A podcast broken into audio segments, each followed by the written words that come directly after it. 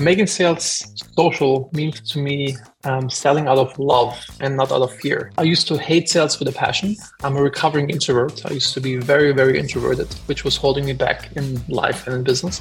Then I had a friend who was crushing it with networking and selling and public speaking. I thought like, ah, I want this, but how do I get this being super introverted?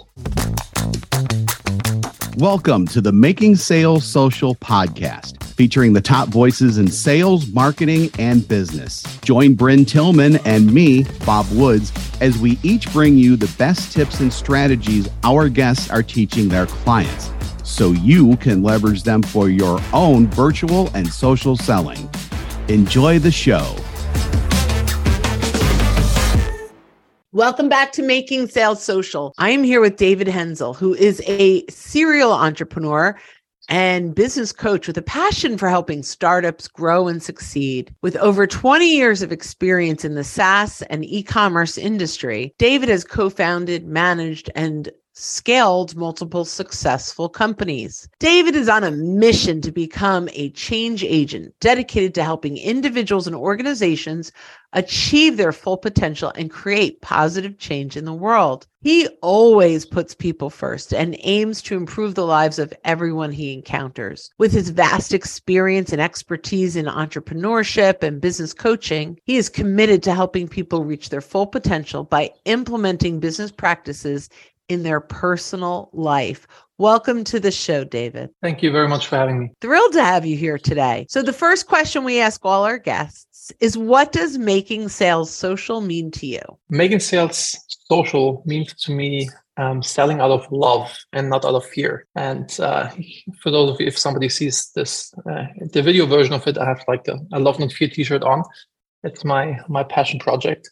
I used to hate sales with a passion. I'm a recovering introvert. I used to be very, very introverted, which was holding me back in life and in business. Then I had a friend who was crushing it with networking and selling and public speaking. I thought like, ah, I want this, but how do I get this being super introverted? So I did Toastmasters twice a week, which is public speaking classes. Um, very effective, but was very painful to do this as an introvert. And then I did uh, two networking events per week and I talked to everybody and their mother even though it was like so uncomfortable. And this helped with my shyness. But then my yoga teacher said, every decision in life, you either make out of love or out of fear. These are two basic emotions why you do everything that you do in life. And I was like, oh, it's made so much sense. And I always knew this deep down inside.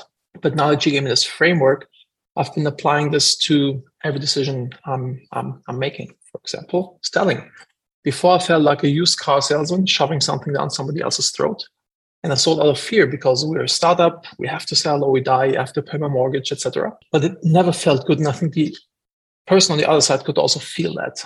But now that I'm selling out of love, as if I know that, hey, what I have here can be good for you in your life or in your business, I can even be pushy, know, say like, hey, buy this, it's gonna be awesome. And this this made it very easy for me to to sell. And I could go like and give you 10 other examples uh, on how acting out of love versus fear um, helps me in, in business and in life. But to answer your question, social selling, selling out of love, selling, selling out of love is, is uh, the thing. Always, also always playing the long game. You know, I was seeing like how can I provide value to this other individual that, that I'm meeting. Before, when I met somebody at a networking event or somebody next to me in the plane, I never want dare to talk to them because I thought like, oh, they probably don't want to talk to me, or if it's an attractive woman, like, oh, she's probably thinks I'm hitting on her, even though it's not the case.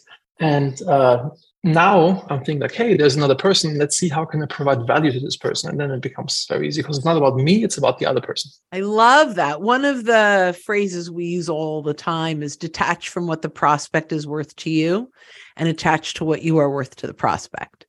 Uh, that's exactly what you're talking about. Is it's it's not about you making your mortgage; it's about you providing value which consequently pays your mortgage. Yes. So money money is a side effect of providing value. Figure out how you can provide as much value as possible to as many people as possible. You'd be the richest person around. I love that. So talk to me about the mindset shift from selling out of fear to selling out of love. How when when our whole lives as salespeople, we've been taught to work to KPIs. How many calls have you made? How many this have you done? How many and so you're constantly working out of fear because you have to meet all these KPIs, you have to meet all these goals. where you're not the, the soft skills are not part of fear.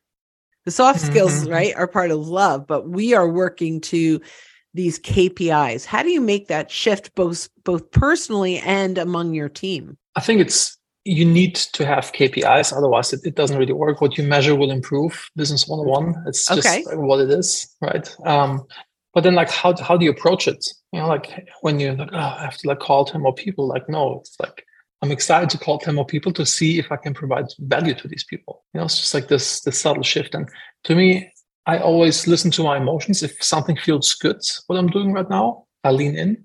If it doesn't feel good, I take a step back and think like, why does this not feel good? Is this something I do not want to do? Is this something that's wrong? Is it against my values? Or mm-hmm. is it, or can I change my mindset to like, hey, no, actually we have a really good product here. I, you know, I'll, I'll hit these people up to see, you know, I can help those people. In one of my portfolio companies, um, it's it's a very technical product, and the founder is a brilliant technical founder and he always struggled with selling. And I told him like to see himself like he's a doctor. He has the pill to ease somebody's pain, right? Like, and mm-hmm. since he had this this visual in his head, like it became very easy for him to to sell. He's really crushing it now, and he wants bigger and bigger deals um, because he now sees himself as somebody who's not like pushing something on somebody, but like, no, hey, I'm here to help. I'm here to serve. I can. He's doing this out of love and not out of fear anymore. So help us open up that question then, right? Or that that the first interaction. Because I mean, we don't cold call. Everything we do is through engagement and referrals and you know, so that by the time we get on a call, they already know who we are. But how do you create that resource driven relationship quickly where they don't immediately feel like you're spamming or you're cold calling in some cases you are but that the purpose so that they know immediately that you're here to provide value not just to sell. I have, I have one company that does um, cold outreach uh, and deep research. Uh, but I, I, have to admit i've never done a cold call in my life. Uh, but okay. uh, but uh, um, well and and when, that's good. when, I think that's when good. I meet so, another person, I always like anybody I meet, like in, on a flight, random, socially, I always ask a few questions to see how I can provide value to this this person. You know. Okay, like so how do you open that like, up? So we're sitting together next to, you know, we're sitting in in business class. We're all stretched out. We've got our drink. What do you do? So I, I ask you about um, your business, kind of, you know, inquiring like, you know, what what's what's currently a pain point that you have in your business or personally, just like kind of digging into and you would ask that as a first opening question? Uh, when we just meet? We're just we, we, just we just sat down. We're meeting for the first time. You're like, "Hi, I'm David," and I say, "Hi, I'm Brynne." Now what? Yeah, it's like yeah. So so if we had in a, in a business context, I'd probably ask like, "Hey, what's what's your business? You know, what, what do you do?" Okay, okay right? so and you then, do that right off that's so American. And I thought with a little bit of accent, you wouldn't go right into that. So I, I lived in LA for eight years, you know, so I hired that. Okay. yeah. So I I personally don't like when someone immediately said, unless you're in a networking place where you're there, you know, business card exchange or mm. trade show or conference, that's different. But when I'm out in the world and someone starts with, so tell me what you do, I tend to back off of that because I feel like they're going to sell me. Sell me. Yeah. Yeah. So, but I guess it's, I mean, I don't, it's, it's always contextual. I don't have like a standard pickup line, you know, like okay, it's not like oh, okay. something like, you know, you know, so it's like always contextual, like kind of what we're doing. Like, Hey, what do you think about the speaker? Or, you know, so it's like, it's kind of hard off the bat, but um, it's usually a little smoother. And w- when I talk to somebody and not in a business context, I also ask them like, you know, how do you spend your days? or what are you passionate about? You know, what's, you know, to kind of like drill That's into. That's amazing into that that you jump in. I'll tell you a little bit of what I do, and then you critique me. Sure. So, David, nice to meet you. Are you flying home? Looking to up your LinkedIn game? The Social Sales Link team has you covered with our LinkedIn Sales Accelerator, a guided social selling program that includes training coaching, and so much more. Visit socialsaleslink.com slash in for more details. Again, that's socialsaleslink.com slash in. Or flying out. Yes, I asked this like, are you coming or are you going when, when I'm sitting Right. on a uh, That's in the- the airplane? Yes. Oh, right? That's the first thing. Oh, I'm flying home. Oh, wha- excellent. Were you here visiting family or was this for business? Right. And that's how I sort of start that conversation. And if he answers, if you answer or whatever, two or three questions without asking back, I stop. Mhm, and the makes sense, yeah. reason, yeah. And the reason is if he has zero interest in asking me anything, he's going to have even less interest asking me about my business or my company. Now, Mhm. if it if you turn it over and say, "Oh, what about you?" Right? Oh, yeah, I was here for a keynote. I was talking about LinkedIn for social selling. It was really a lot of fun. I love this city. Right? A- and so but I don't say anything about me until they ask. That's just sort of Mm, my philosophy. Yeah, yeah, same, same, same. Also, you know, I, I never push my business card on somebody like, hey, I do this. You know, like, no, no. It's always like people remember you way better if they talk most of the time and you just like ask. I think selling is asking really good questions, kind of like figuring out like to to get to the pain point of of somebody. And I I always play the long game. I never like I never push my business on somebody. Like I prefer it more if it can be something uh, I'm, I'm a personal development geek. I'm a habits geek. You know, I have like I have this tool, these different tools in my tool belt that I can bring out. I have this portfolio of companies. So if somebody has like, you know, d- depending on what it is, what they do, I can often offer them some solutions uh, that I have in my tool belt. So yeah. So most people have one, you have many. So, which is great. You could, you know, solve lots of problems. As a coach, right? You your uh UpCoach is your business, right? Up, UpCoach is one of our business. It's a uh, it's a software for coaches, and then under managinghappiness.com, um, this is my coaching business, where I do cohort based coaching, um, helping people to figure out what they really want out of life and how to get it. That's awesome. So so let's talk about that for a moment. Um and I know I think if I read correctly, you work with startups all the way through like at at any point in their in their scaling yes, that I, I, business, I, right? I work with people in leadership positions mainly, um, or or entrepreneurs. There's like the, the the main target audience that I'm, that I'm working with. Okay, so now you get you have a new client. They're an entrepreneur. Uh, they're billing seven, eight hundred thousand dollars a year. They have three employees, and they're stuck.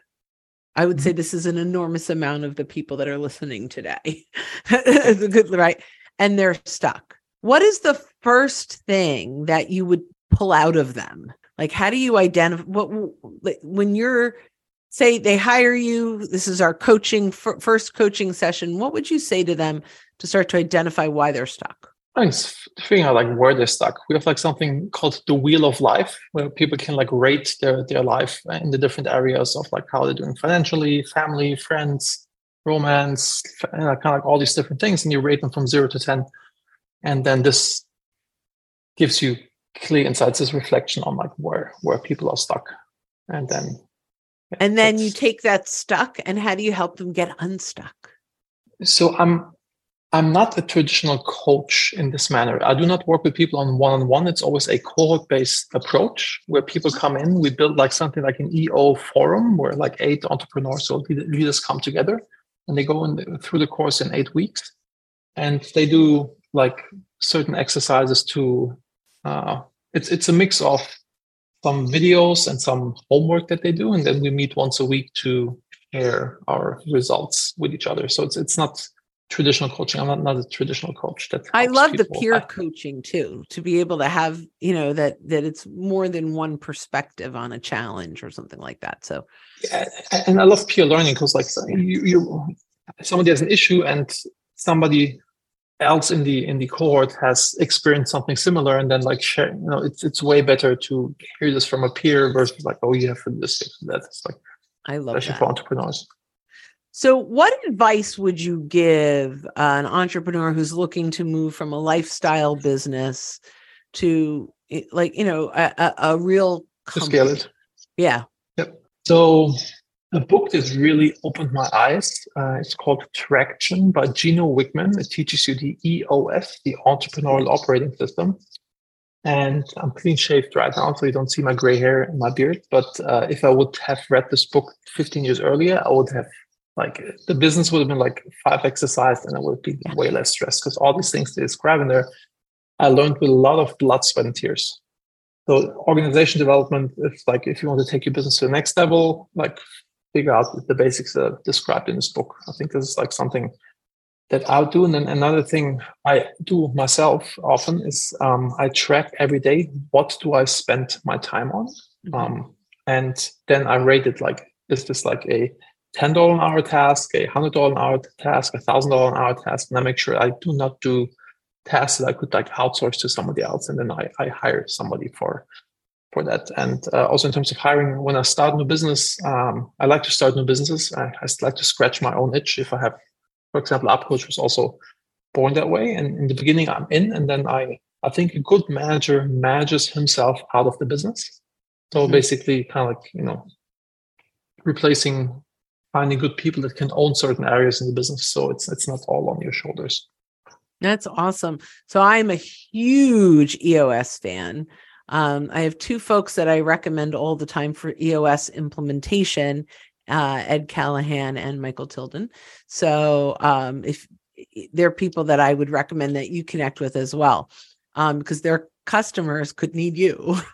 so uh, they're probably probably really uh, good uh, folks to connect with. But good folks to know when I I read Traction or I I audio read it, had, yeah, um, and, and, there were things I kept looking at, and one of the things that it brought out for me was the right people on the right bus right. in the right seat, seat. right, yep. and and that was a big aha moment for me because um, I had a lot of the right people, but not all in the right seat. And I had a couple of not right people at all on the bus that I liked, but w- I was able to make kind of that shift in the business. So um, I I agree that that's that's an amazing way to go.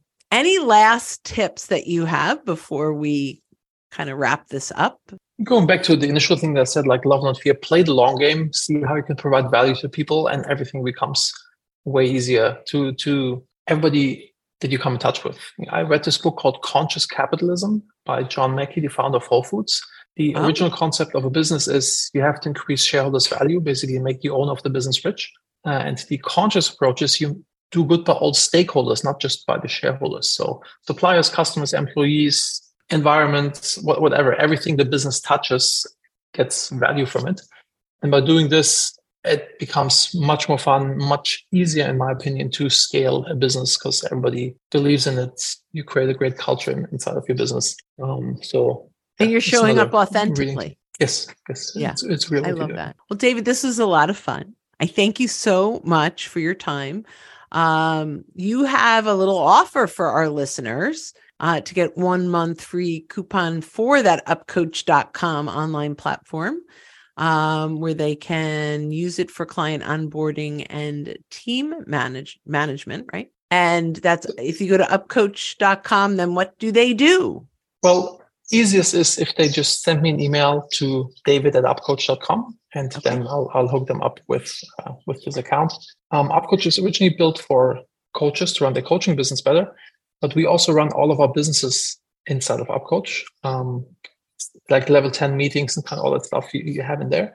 And you can also use it in my service businesses. For example, Shortlist.io is a backlink building service. It's like a marketing agency type thing. And we use it for all the client communication and the onboarding. And so it, it's a very multifaceted tool. So check it out. I think you'll like it. Wonderful. Thank you so much for your time uh, and for your insights i am sure you will get lots of people reaching out to you to learn a little bit more. Uh, and to our listeners thanks so much for for that you keep coming back. If this is your first time listening make sure you subscribe. And when you are out and about, don't forget to make your sales social. Thanks for listening and join us again for more special guest instructors bringing you marketing, sales training, and social selling strategies that will set you apart. Don't forget to subscribe to get the latest episodes from the Making Sales Social podcast. Leave a review down below. Tell us what you think, what you learned, and what you want to hear from us next. You can also listen to us on Apple Podcasts, Spotify, Stitcher, and Google Play. Visit our website, socialsaleslink.com, for more information.